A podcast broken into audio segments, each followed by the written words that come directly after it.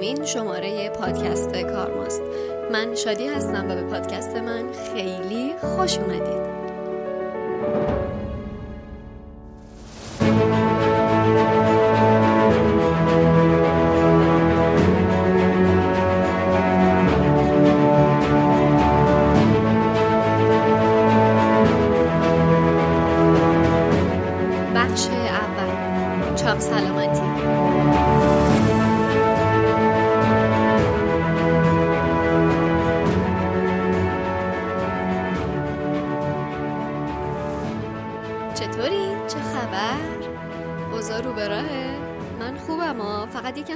گرفته که دیگه با اجازه شما صلاح ندونستم ضبط و بیشتر از این به خاطر شقب بندازم.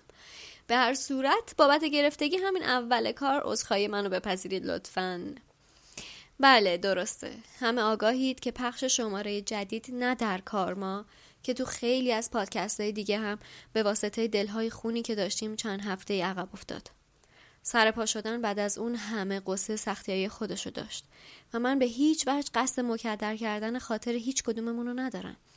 ولی تنها کاری که از دستم برمیاد اینه که این شماره ناقابل رو با تمام وجود تقدیم کنم به همه خواهر و برادرهاییم که رفتند و پدر و مادرهاییم که ماندند.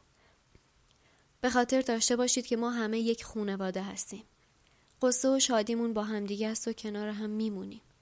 و من برای آرامش، صبر، تندرستی و شادی دوباره دلهامون دعا می‌کنم.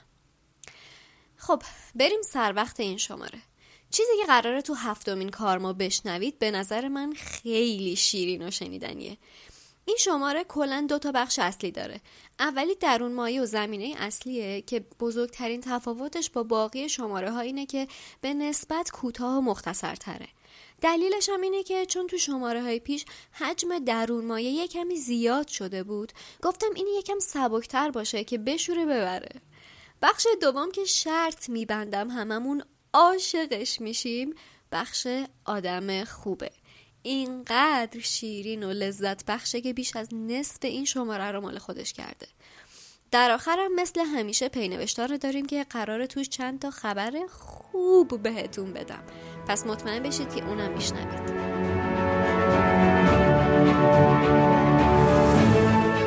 بخش دوم. درست کاربری.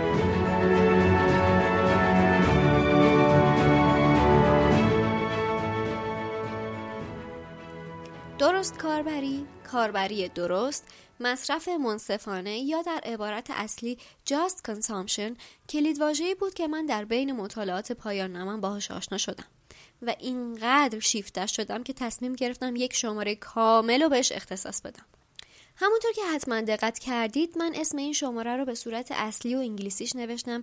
دلیلش هم این بود که پیدا کردن جایگزینی که در همون دو کلمه اول بتونه معنی رو منتقل کنه کمی سخت بود. از طرفی دلم می‌خواست که با اصل عبارت همونطور که باید و شاید آشنا بشید. شاید تو نگاه اول به نظرتون فقط مصرف بیاد ولی باید بدونید که جاست اینجا نه به عنوان قید که در قالب صفت حضور داره و به معنی درست عادلانه و منصفانه است.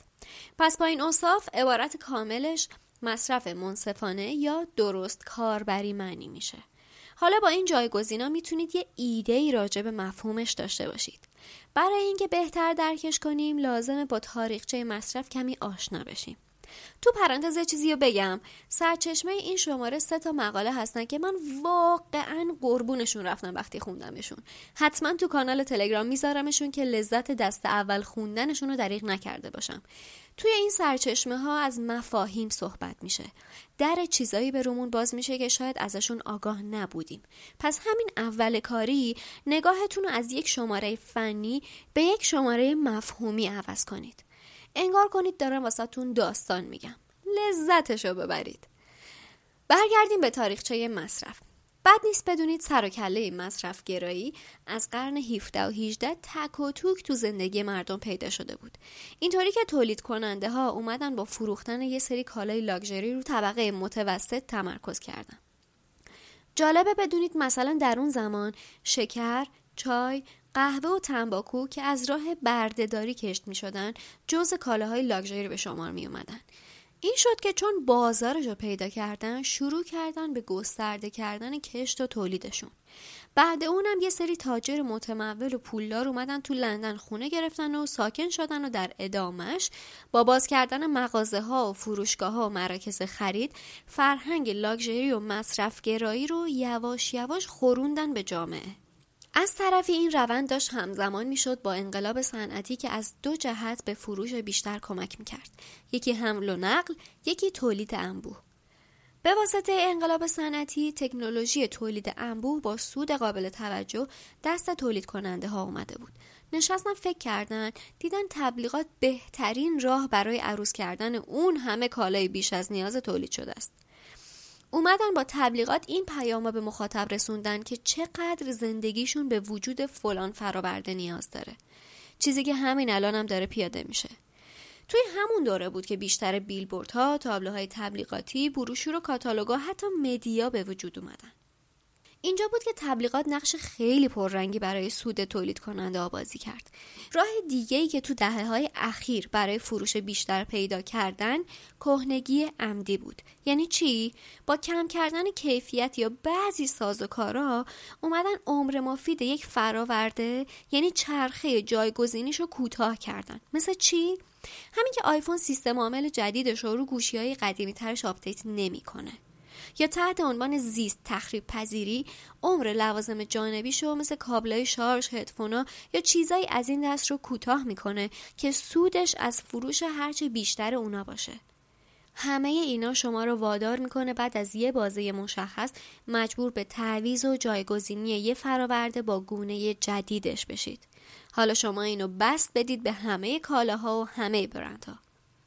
همه اینا دست به دست هم میده که چیزی به عنوان مصرف گرایی به وجود بیاد. به همین سادگی. تموم شد و رفت. برای تحلیل همچین روندی شما دیگه الان از من وارد ترید چون بلدید که برای تولید این فراورده ها اولا چقدر از سرچشمه های خام بهره برداری میشه چقدر انرژی و ماده به کار گرفته میشه چقدر رده پای کربن به جا گذاشته میشه و در نهایت چه پسماندی تولید میشه. در اعتراض به این روند جنبش های گوناگونی شکل گرفتن. مثل مینیمالیسم، زیرو ویست یا بیپسماندی و در صدر همشون جنبش ضد مصرفگرایی.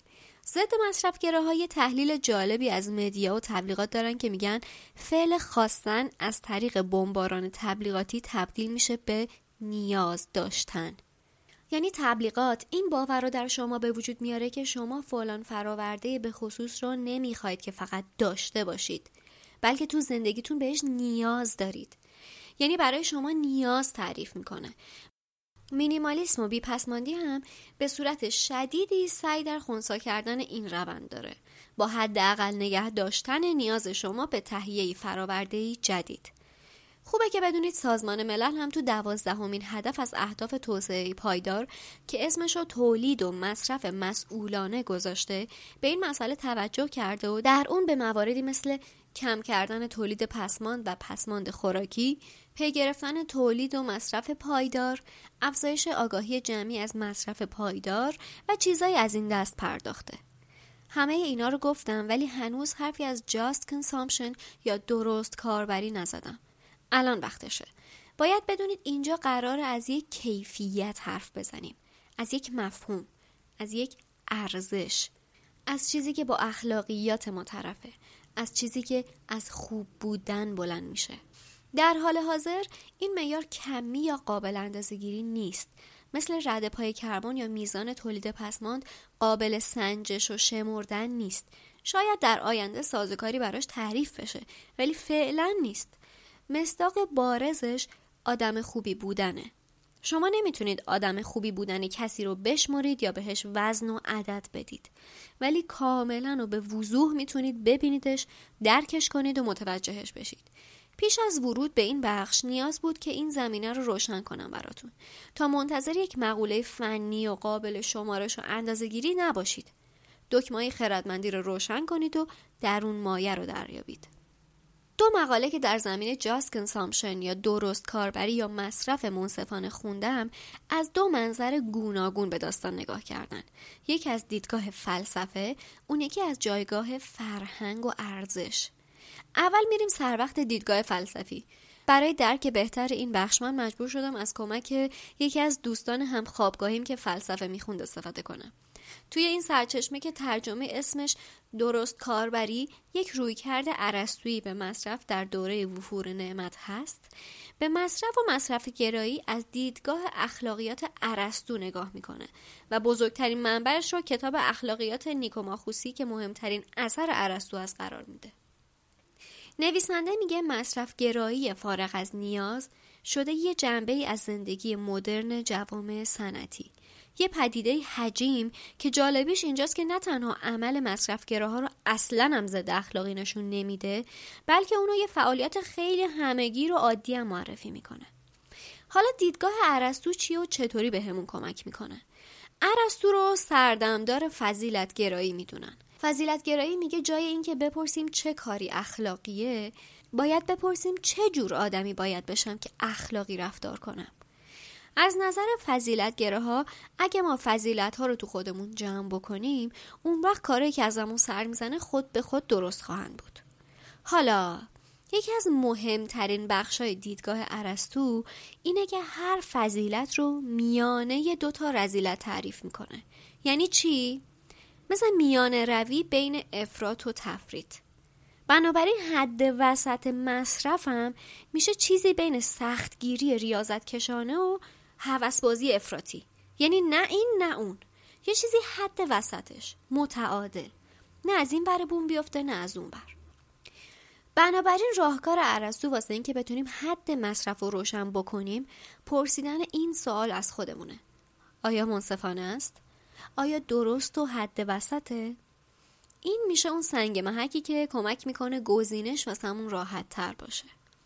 پس متوجه شدید؟ خیلی خلاصه بخوام بگم ارسطو میگه درست اونیه که حد وسط دو تا شدت باشه. همین مثال افراط و تفرید تو ذهنتون باشه خیلی کمک می‌کنه. این از این.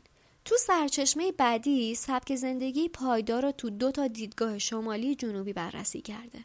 تو این تقسیم بندی منظور از شمالی کشورهای توسعه یافته و اکثرا غربی هستند و جنوبی بیشتر به آسیا و آفریقا و کشورهای هولوهوش و زیر خط استوا اطلاق میشه. تو دیدگاه شمالی جاست کنسامشن و درست کاربری و مصرف منصفانه وقتی اتفاق میافته که هم مصرف کاهش پیدا کنه و هم اثرات اجتماعی اقتصادی نابرابری کم بشه. منظور از این نابرابری بیشتر شرایط سخت کار برای گروه های مختلف نژادی و جنسی و سنی هست. بر اساس این دیدگاه مصرف فراورده منصفانه و درست هست که تو فرایند تولیدش انصاف برای کارگران سازندش رعایت شده باشه مثل دستمزد خوب یا شرایط کار در تو دیدگاه جنوبی اما برخلاف این نگاه منطقی و قانونی شمالی میاد از ارزش های فرهنگی که از سالیان سال تو بستر و تاریخ کشورهای مختلف بودن مثال می‌زنه. من رسما عاشق این تیکه شدم.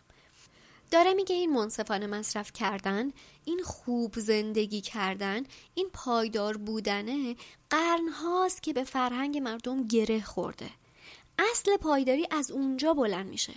میاد مثال می‌زنه مفهوم اوبونتو در آفریقا فلسفه‌ای که ارتباط و اهمیت و احترام انسان برای نسل‌های آینده رو نشون میده و میگه جوامع پایدار اونایی هستن که منصفانه تر و پایدارتر مصرف می‌کنن. مفهوم آهیمسا در هند که توسط گاندی مطرح شد و بهش جنبش ضد خشونت هم میگن میگه بالایی باید همیشه از پایینی مراقبت کنه و انسان نه برای لذت که برای زنده موندن باید مصرف کنه داره از ارزشهایی مثل صلح طلبی، اهمیت جانداران، آگاهی و این چیزا حرف می‌زنه. مفهوم شیاواسه و ایکیگای در ژاپن که مدام درباره بسندگی و خوب بودن و لذت بردن از همه اون چیزایی که داریم حرف می‌زنه. و مدام ارزش بستری که داریم توی زندگی می‌کنیم و ازش بهره می‌بریم رو بهمون یادآوری می‌کنه. این مقاله پر از این مثال هاییه که داره هارمونی سازگار بودن با بستر زیست و حد مصرف آدمیزاد رو بهش یادآوری می‌کنه. از فرهنگ و دیدگاه های مختلف ارزش هایی رو نام می‌بره که اینو بگه. آدم حسابی. مصرف تو تا حقی از آدم دیگه ای از بسترت و از آیندگانت ضایع نکنه درسته. منصفانه است. عادلان است. از این ارزش ما تو فرهنگ خودمونم کم نداریم. قناعت کردن، اصراف نکردن، دوری از افراط و تفرید، پرهیز از بیهودگی، خودبسندگی، چیزایی که حتی تو معماری و شهرسازیمون هم متجلی شده. همه این تعریف ها رو شمردیم. از دیدگاه ارسطو تا ارزش های فرهنگی رو رفتیم. ولی در نهایت می‌بینید که هیچ کدوم مرز ملموسی برای ما مشخص نکردن. هیچ جا نیست که بگه پس تو اگه از این خط رد شدی دیگه کاربری نادرست یا غیر منصفانه داری. همشون بار این تصمیم گیری رو رو دوشهای ما گذاشتن و سختیش هم همینجاست. همین تشخیص حد وسط تشخیص تعادل. کی می‌دونه واقعا بهترین تعادل کجاست؟ درست و منصفانه ترین تصمیم چیه؟ اینجا تنها چیزی که به کمکمون میاد اینه که آگاهیمون رو بالا نگه داریم. دکمه خردمندیمون رو روشن نگه داریم. مدام دانشمون رو به روز کنیم تا راه درست تر رو بتونیم بشناسیم. چند سال پیش اگه ازم میپرسیدن گرفتن یه مهمونی در سال با پذیرایی یه بارکی ها رو منصفانه می‌دونستم. اما الان استفاده از یه دونه چنگال یه بارکی هم برای خودم منصفانه نمی‌دونم. یا فکر می‌کردم اگه خودم تو بعضی فاصله رانندگی کنم و ماشین تک سرنشین برونم از تاکسی سوار شدن بهتره چون هزینه کمتری داره. حالا اما بین گزینه ها روندن ماشین جز دورترین اولویتامه. می‌بینید؟ مرز آگاهی ما مدام در حال جابجاییه. چون هر روز داره یه چیزی به دانشمون اضافه میشه. پس بهترین سنگ محک هر جا که گیر کردیم همون سوال عرستوه اینکه هر بار با دانش افزودمون از خودمون بپرسیم این منصفانه است؟ این درسته؟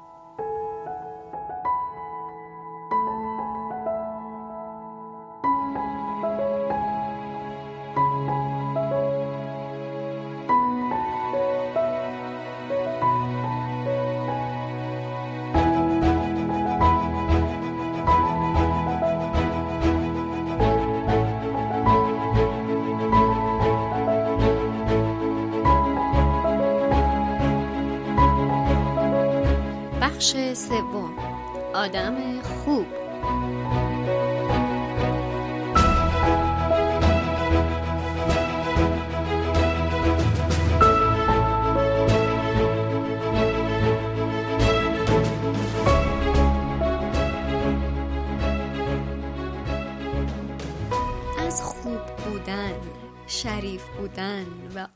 بودن آدم خوب این شماره نمی‌دونم چی باید بگم بهتون.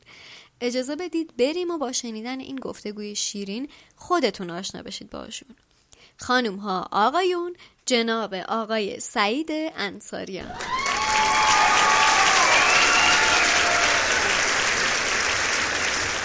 سلام خیلی خوش اومدین آقای سعید انصاریان عزیز. سلام. سلام وقت شما بخیر و به همه مخاطبینی که این صداها رو میشنون سلام می‌کنم. در هر کجای این سرزمین پهناور که هستن امیدوارم که پر از امید و روشنایی باشن. قربون شما. خیلی منت گذاشتیم. دعوت منو قبول کردیم. واقعا دستتون درد نکنه. خواهش می‌کنم. اصلا اینجوری نیست و باعث افتخار منه که در خدمتتون هستم. قربان شما. خب آقای سعید آقا خودتون هر طور که صلاح می‌دونید خودتون رو معرفی بکنید من سعید هستم و متولد روستای الگن در دامنه های اسرارآمیز زاگرس در جنوب غربی ایران. بسیار عالی. فکر می‌کنم برای معرفی من همین یک جمله کفایت می‌کنه. مرسی. برای معرفی شما که خیلی حرفای زیادی به نظر من لازمه ولی خب در همین حد فعلا ما بسنده می‌کنیم. خب آقای انصاریان عزیز بفرمایید که بنیاد الگن اساسا چی هست که شما راه انداختیدش؟ واقعیت اینه که زاگرس به طور کلی حال و روز چندان مساعدی نداره. با وجود اینکه بیش از 50 درصد آبهای شیرین ایران رو تولید می‌کنه با وجود اینکه بیش از 53 درصد از پوشش جنگلی ایران رو بلوط تشکیل میده ولی حال روز اونها خوب نیست و تقریبا تمام گونه های بلوط در ایران در معرض خطر هستند به همین دلیل من تصمیم گرفتم دنبال رویایی که همیشه داشتم و بازگشت به این سرزمین پدری و مادرین بود برگردم کردم. منتها انگیزه هامو تغییر دادم و وقتی آگاهی پیدا کردم از اینکه حال و روز محیط زیستش چندان مساعد نیست تصمیم گرفتم که به کمک هم ولایتی هم دست به تصمیم عزیز بزنیم و با کمک هم بتونیم بخشی از این سلامات و لطماتی رو که زاگرس این سالها دیده بود رو ترمیم بکنیم و به همین خاطر گفتیم این روی خود سازماندهی شده تر خردمندانه تر. به کمک هموطنان دارای دانش و آگاهی تو این زمینه پیش ببریم. و این شد که مردم روستای الگن این پویش رو راه انداختن برای کاشت گسترش و مراقبت از جنگل های بلوط زاگرس در الگن که حالا سازگارهای خاص خودشو داره که در ادامه اگر شما بپرسین من حتما براتون توضیح میدم. بسیار خب من قطعا می‌پرسم. سوالامو آماده کردم که ازتون بپرسم آقای انصاریان. اینکه این فکر بنیاد الگن اصلا چطوری شد که تو فکرتون افتاد؟ چی شد که فکر کردین باید این جنگل رو دوباره زنده کنید دوباره احیا بکنید؟ خب من راه رفتن رو دوره طلایی کودکیم رو بهترین خاطراتی که در زندگیم دارم رو خوشی ها ناخوشی ها اون رنگ ها و رنج ها و مجموعه از زیبایی ها از این اقلیم در ذهن من وجود داشت که هیچ وقت از ذهن من پاک نشد. اینجا نه فقط در بخشی از سرزمین زاگرس که من زندگی می‌کنم بلکه کل زاگرس پر از آین و مناسک و کارناوال و فستیوال های مختلفیه که در دوره های مختلف به وقوع میپیوست. من همیشه شیفته اینها بودم. حتی وقتی که تصمیم گرفتم به دانشگاه برم رشته سینما رو انتخاب کردم که بتونم بخشی از این رویدادها و این تصاویر اجاب آور رو به کمک تصویر به دیگران انتقال بدم. پس اینجا توی ذهن من همیشه یک تصویر رویایی از این اقلیم وجود داشت. ولی خب وقتی فهمیدم که حالش چندان خوب نیست و احتیاج به کمک من و هم نوعان من در این سرزمین وجود داره. تصمیم گرفتم که بازگشتم رو که من موکول کرده بودم برای میان سالی و سالهای در واقع پسین زندگیم که به اینجا برگردم و یه روستایی رو تجربه بکنم به تعجیل انداختم و گفتم اگه من بخوام اون موقع برگردم دیگه چیزی نمی هسته اولیه الگن و تصمیم و پویش الگن و بنیاد الگن از اینجا شکل گرفت که من برگردم و شروع بکنم به فرهنگ سازی به آموزش با کودکان به در واقع کاشت های پراکنده در وهله اول به این شکل منسجم نبود. ولی خب وقتی شروع کردم به گفتمان مشاوره گرفتن مشورت گرفتن به این نتیجه رسیدیم که باید کار اساسی تر انجام بدیم. به همین خاطر منسجم ترش کردیم خیلی بستش دادیم سازوکارهای متنوعی براش طراحی کردیم. که این اتفاق به سریعترین خردمندانه ترین و پرقدرت ترین حالت ممکنش اتفاق بیفته که شد ریشه این پویش مردمی که هر کسی از سراسر ایران می‌تونه به اینجا بیاد. اولین چیزی که ما احتیاج داشتیم برای اینکه کاشتمون ایمن و درست باشه منطقه قروق بود. خب شما می‌دونید سالانه در ایران شاید میلیون ها درخت کاشته میشه ولی به دلیل اینکه درخت بانی نمیشن و فقط درخت کاری میشن بخش اعظمی از اونها تلف میشه و از بین میره. به همین دلیل ما یک منطقه وسیع رو به کمک اهالی قرخ کردیم. از اونها خواهش کردیم که وارد منطقه نشن. دامدارها و گلهدارها ازشون خواهش کردیم با توجه به توضیح شرایط وخیمی که وجود داشت به اونها متقاعد شدن که وارد اون محدوده نشن. ما هر سال بلوط هایی رو که از درختان میافتاد رو از دست می‌دادیم به دلیل اینکه روساهای اطراف و گلهدارهای دیگه می اومدن و اونها رو جمع می‌کردن برای خوراک دامهاشون در فصلهای غیر از فصلهایی که آزوقه به طور طبیعی نداشتن از بلوط استفاده می‌کردن ما اونها رو در منطقه قرخ سیف کردیم نگهداری کردیم و از پاییز امسال در آذر ماه شروع به کاشت اونها کردیم. تا این لحظه که من با شما صحبت می‌کنم چیزی قریب به 20 هزار کاشت انجام دادیم. به وسیله همون بذرهایی که نگهداری کردیم. منطقه ما منطقه وسیعه و گمان می‌کنم میلیون ها دانه بلوط الان در اون منطقه نگهداری میشه که ما حدسمون اینه تعداد قابل توجهی از اینها هم توسط خود زاگروس تبدیل به نهال خواهند شد و این در بخش در واقع زیست محیطی پروژه ما بود که با قدرت داریم پیش میریم. هموطنانمون از جای مختلف ایران به الگن میان در کاشت به ما کمک می‌کنن. و محیطبان های مردمی به صورت مداوم و شبانه روزی از اونجا محیطبانی می‌کنن. که این کاشتمون آسیب نبینه و ابعاد دیگه ماجرا که فکر کنم همین اینقدر طولانی شد بهتره که ادامه گفتگو رو به شما واگذار بکنم. نه خواهش می‌کنم. از بس شما شیرین و خوب صحبت می‌کنید. واقعا آدم دیگه سوالی نمیمونه واسش. و از این عددا که میگید اصلا واقعا شاخ در میارم. فکر می‌کنم که شما تا همین الان هم رسالت خیلی بزرگی رو انجام دادید با این 20 هزار نهال کاشن از فکر کنم تا الان چهار پنج ماه بیشتر نیست. خیلی سختتون نبود؟ ما از آذر ماه شروع کردیم و به کمک اهالی هموطنانمون که می اومدن این کاش انجام شده و به صورت وسیع همچنان ادامه داره. طرحهای مختلفی طراحی کردیم که انگیزه برای مشارکت رو بالاتر می برد علاوه بر این در حوزه های دیگه یعنی مثلا شما تصور کنید که هموطنی که به عنوان داوطلب تا الگن می اومد و کاش اگه تخصصی غیر از این حوزه هم می داشت رو در اختیار مردم قشنگ من در الگن قرار می‌داد. اگر کسی پزشک اگر کسی در واقع هنرمند اگر کسی مشاغل دیگه داره که می‌تونه در روستا به روستایی ها کمک بکنه خیلی اتفاق خوشایندی که افتاد این بود که ما از تخصص اونها هم استفاده می‌کردیم. در واقع یک اتفاق هیجان انگیز که اینجا افتاده همین مجموعه فعالیت هایی که خصوصا ما داریم با نسل آینده کار می‌کنیم استخانی برشون گذاشتیم داریم آموزش های محیط زیستی رو به اونها به صورت زیر متن و ناخودآگاه به اونها هم آموزش میدیم که نسل آینده الگه نسل آگاه به ارزش های محیط زیستی باشه. و سخت نبود حقیقتا انقدر لذت بخش و دلنشینه که من بگم سخته. حتی اگر کلمه سخت رو هم براش به کار ببرم فکر می‌کنم ناشکری کردم. انقدر که این فضای زاگرس جادویی انرژی جادویی به ما میده. و ما همینجوری تا الان که با قدرت پیش رفتیم از الان به بعدش هم به کمک هموطنانمون با قدرت پیش خواهیم رفت.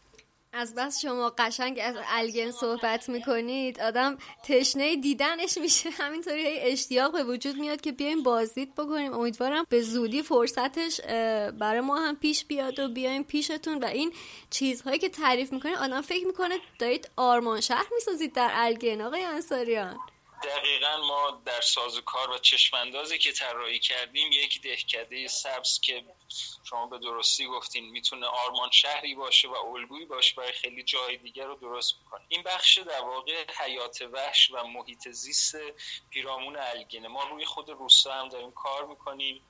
بافت تاریخی الگن رو داریم تبدیل به اقامتگاه می‌کنیم. اون خونه های کهنسالی که ریشه در معماری دوره ساسانی و ما بعد اون داشت رو و متروکه شدن و رها شدن رو داریم مرمت می‌کنیم به کمک باز هموطنان داوطلب حرفه‌ای که در زمینه معماری و زیر شاخه های اون متخصص هستن. این اتفاق میفته که هموطنانمون که در واقع در جریان این پویش قرار می‌گیرن و می‌خوان به الگن بیان در همین خونه های کهن قدیمی الگن سکونت پیدا بکنن. در واقع می‌خوایم با ایجاد یک زنجیره تازه معیشتی برای بومی ها اونها رو یه خورده دامپروری که خارج از توان مراتع هست رو اینجا کاهش بدیم با تقویت زمین های مثل احیای صنایع دستی بومی ها احیای غذاهای محلیشون احیای خونه های قدیمیشون که می‌تونن به راحتی تبدیل به اقامتگاه بشن. بازی ها رسومات مناسک و آین هایی که اینجا وجود داره. در واقع ما داریم یک زنجیره ای از این اتفاق ها رو کنار هم پیش می‌بریم شبیه تکه های پازل که کنار هم قرار بگیره و بتونیم یک چشمانداز دقیقی که بر اساسش طراحی کردیم رو به دست بیاریم و من فکر کنم در دو سال آینده الگن به یک روستای خودگردان سبز در همه ابعاد تبدیل خواهد شد. وای وای اینطور که شما میگین آدم واقعا کیف می‌کنه و من لذت می‌برم از اینکه می‌بینم در جریان هستم با تیم فوق العاده حرفه‌ای. شما دارید این مسیر رو پیش می‌برین. اگر اشتباه نکنم تیم معماری و شهرسازی ایران رورل هستن. درست میگم؟ کار پژوهشی و میدانی ما رو در همین شهریور ما با زنجیره متشکل از حدود 60 نفر از بهترین های حوزه معماری به الگن اومدن. تمام ابعاد ماجرا رو چه در حوزه معماری منظرسازی پلان روستا آرایی و حتی مناسبات فرهنگی و اجتماعی رو بررسی کردن که نتیجه اون شد ایونت یک روزه روز رویداد الگن در تهران. و ما الان که با شما صحبت می‌کنیم هفته آینده دوستانمون حضور پیدا می‌کنن که رسما کار مرمت رو آغاز بکنیم و طبق فازبندی که انجام دادیم ایشالا سه فاز کوتاه مدت که یک پروسه بلند مدت میشه این بافت هم احیا میشه. به آدم واقعا کیف می‌کنه. خدا رو شکر می‌کنم که اینقدر خبرهای قشنگی تو خاکمون تو کشورمون داره اتفاق میفته امیدوارم به گوش هرچه آدم های بیشتری برسه که اونا مثل ما کیف بکنن. آقای انصاریان خب ازتون بپرسم که حالا چرا وسط این همه بلوط شما انتخاب کردین واسه کاشتن و پرورش بیشتر؟ شاید مخاطبین شما مثل خیلی های دیگه ندونن که یعنی شاید وقتی صحبت از جنگل میشه هموطنان ما یاد جنگل های عزیز و قشنگ و نرم و ملایمون در شمال بیفتن. در صورتی که جالبه بدونیم 53 درصد از کل پوشش جنگلی ایران یعنی منحصرا درخت بلوطه و حدود 47 درصد سایر گونه های درختیه. خب الان شما شاید متعجب بشین و ما بیش از حدود هشت نوع بلوط در ایران داریم که عموما به دلیل خوشسالی اخیر در واقع دست درازی و دخالت های انسانی چرا کشاورزی در پایین دست ها و همه اینها اینها در واقع موفق به احیاء خودشون نشدن. یعنی گونه ها اکثر گونه های بلوطی که در ایران وجود داره کهن سالن و از اون ور هم خیلی طول می‌کشه تا بلوط هایی که کاشته میشه دوباره وارد چرخه بشن. همین چند کلام مختصر نشون میده که بلوط خیلی اوضاع مساعدی نداره علا رقم این که این همه مفیده. یعنی تنه بلوط ضرب بارون رو نگه میداره و آبها رو به سمت سفرهای زیرزمینی هدایت می‌کنه. ریشه بلوط خاک رو حفظ می‌کنه و مثل یک آغوش محکم خاک ایران رو حفظ می‌کنه که در بارندگی ها شسته نشه. و اگر می‌بینی هر از گاهی در جاهای مختلف زاگرس سیلی اتفاق میفته به خاطر اینه که در بالا دست بلوط ها از بین رفتن و باعث شده که این خاک مرغوب بی‌نظیر شسته بشه به پایین دست بیاد. پس این نشون میده که ارزش اکولوژیک یک درخت بلوط که من همین الان روبروی یک قامت رنای عزیز یکی از اینا ایستادم و دارم با شما حرف می‌زنم انقدر زیاده که حتما باید دست به کار بشیم و این گونه رو از خطر نجات بدیم. شما تصور کنید همین بلوط هایی که ما الان میکاریم چهل تا 60 سال طول می‌کشه تا بارور بشن. بلوط اینقدر آهسته و سر و فرصته. پس این خطر رو خیلی جدی تر می‌کنه. از اون طرف ما بلوط های کهنسال رو داریم که هر آن ممکنه با آفات دوچار بشن. خطرات انسانی اونها رو از بین ببره. و از اون ور هم اینقدر آهسته است که سی چهل سال دیگه طول می‌کشه تا اینا وارد چرخه بشن. به همین خاطر ما احتیاج داریم که این پروسه رو خیلی قدرتمندتر پیش ببریم و نگاه ویژه به بلوط داشته باشیم. عجب. پس حالا اینطور که شما میگین واقعا بلوط یه جور نعمت محسوب میشه واسه جنگل های ایران و کلا خاک کشورمون. حالا تا زمانی که ایشالا ما بتونیم بیایم الگن لطفا شما از طرف من یکی از اون بلوط ها رو خوب تنگ در آغوش بگیرین. تا زمانی که ایشالا خودمون بتونیم بیایم حالا سوال دیگه که ازتون دارم اینه که آقای انصاریان شما برنامه دارید که درخت های دیگه هم بکارید یا صرفا فقط می‌خواید روی بلوط مانور بدید؟ البته که ما درختان دیگه زاگرس رو هم که درخت بومی محسوب میشن پوشش خواهیم داد. منتها کاملا بر اساس منطق پراکنشی خود زاگرس این کار می‌کنیم. یعنی ما دخالت اکولوژیک نمی کنیم مثلا اگر بنه وجود داره زالزالک وجود داره انجیر وحشی وجود داره بادام وجود داره ما بر اساس پراکنش طبیعی که وجود داره مثلا اگر در هر هکتار 50 تا بلوط وجود داره و 5 تا از اون گونه های دیگه ما بر اساس همین پراکنش پیش میریم. نه اینکه بخوایم صرفا مثلا عرصه هامون رو با گونه های دیگه پوشش بدیم. کاملا بر اساس خود منطقه زاگرس این کارو می‌کنیم و گونه هایی که اسم بردم رو حتما کاشت خواهیم داشت و اضافه خواهیم کرد. بسیار عالی. خب آقای انصاریان عزیز محبت می‌کنید. راههایی که میشه از بنیاد الگن قشنگ و نازنین شما پشتیبانی کرد و سرپرستی درختار رو به عهده گرفت و لطفا یه توضیح بدید. البته حتما. اول اینکه هر کسی با هر حوزه توانایی و تخصصی و انگیزشی می‌تونه به ما کمک بکنه. یعنی یه کاری که ما داریم در الگن مثلا می‌خوام مثال بزنم یک آرتیست چجوری می‌تونه به ما کمک بکنه؟ ما داریم زایعاتی که خود طبیعت هر سال تولید می‌کنه رو مثلا درختی کهنسالی در اثر طوفان میفته یا صخره جابجا میشه یا یک تغییری اتفاق میفته رو ما مثلا می‌خوام اون کنده ها به جای اینکه از بین برن یا به عنوان سوخت استفاده بشن یا از منطقه خارج بشن همین ها رو تبدیل به اثر هنری بکنیم و یک پارک موزه هنر طبیعی به وجود بیاریم از همین حذف هایی که خود طبیعت انجام میده. این در این سطح میشه به ما کمک کرد تا اینکه یک نفر مثلا در حوزه تخصصی دیگه مثل معماری مثل پزشکی مثل نمی‌دونم آموزش و همه اینا میشه با هر توان دانشی که وجود داره به کمک کرد.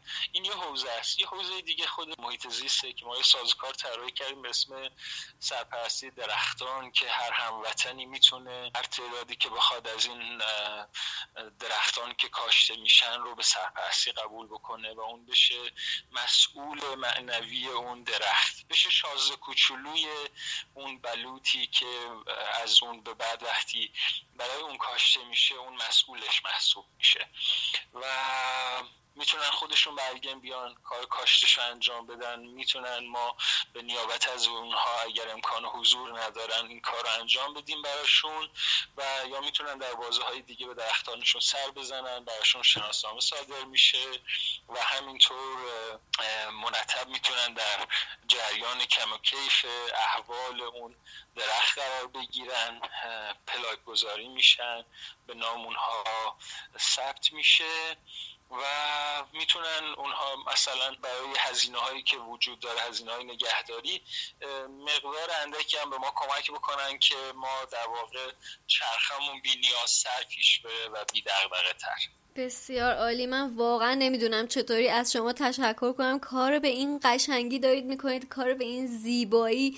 چه چیزی بهتر از این که آدم جنگل زنده بکنه که واقعا زندگی هممون وابسته است به این محیط زیست قشنگ. اینطور که میگه واقعا آدم تشنه تر میشه که هرچه زودتر بیاد الگن رو ببینه.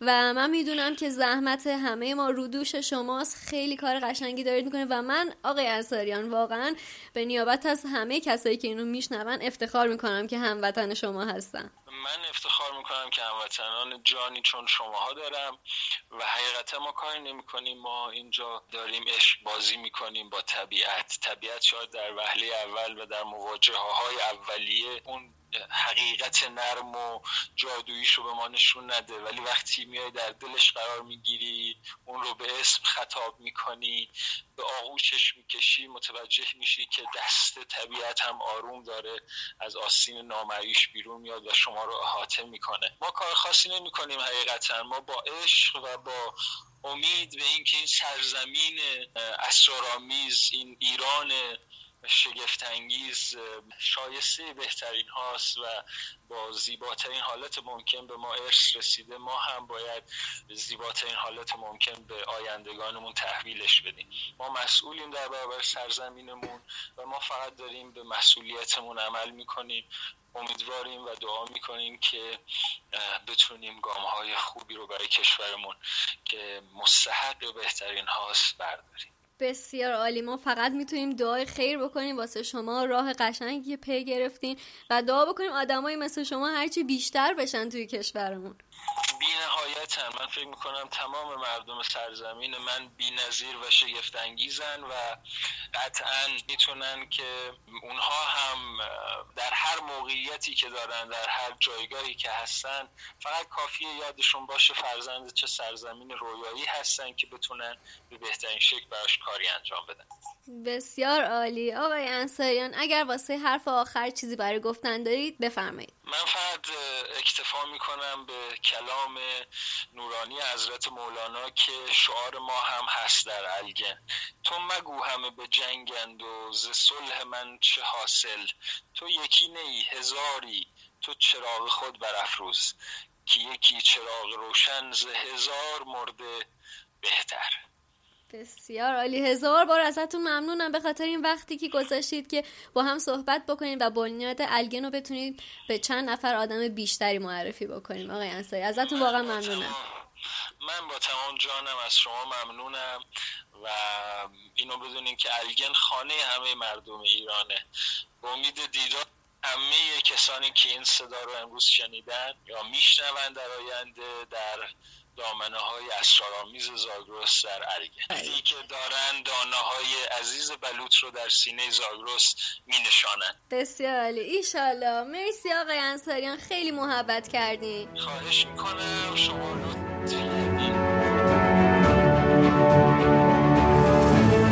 بخش آخر. پی نوشت.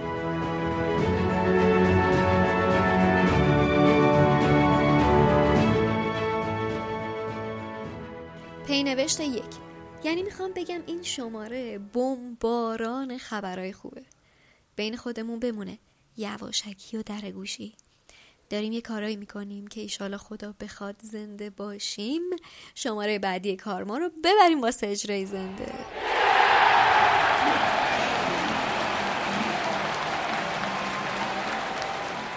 کنید همه کاراش خوب پیش بره انجام بشه. بتونیم همو ببینیم و از پیش هم بودن لذتش رو ببریم. چه افتخاری بزرگتر از این برای من که بتونم شما رو از نزدیک ببینم و باهاتون گپ بزنم. برای اینکه خبرهای بعدیش رو بشنوید مطمئن بشید که صفحه اینستاگرام یا توییتر کارما رو دنبال می‌کنید. پی نوشته دو. چه شماره قشنگی بشه شماره بعدی. بی خود نمیگم آدم عیدی حواستون باشه حتما بشنویدش. شاید حتی قبل خرید کردنتون. پی نوشته سه. قربونتون برم که کار ما رو پشتیبانی مالی کردید.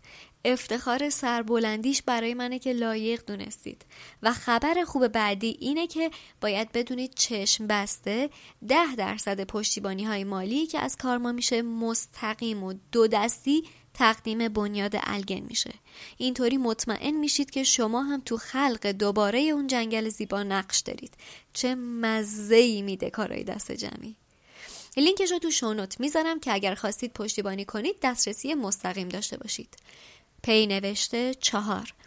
در اینجا و این لحظه کارما به مهر زیاد شما بیش از 18 هزار بار شنیده شده و نزدیک به 3100 نفر دنبال کننده داره. چه افتخاری برای من بزرگتر از این.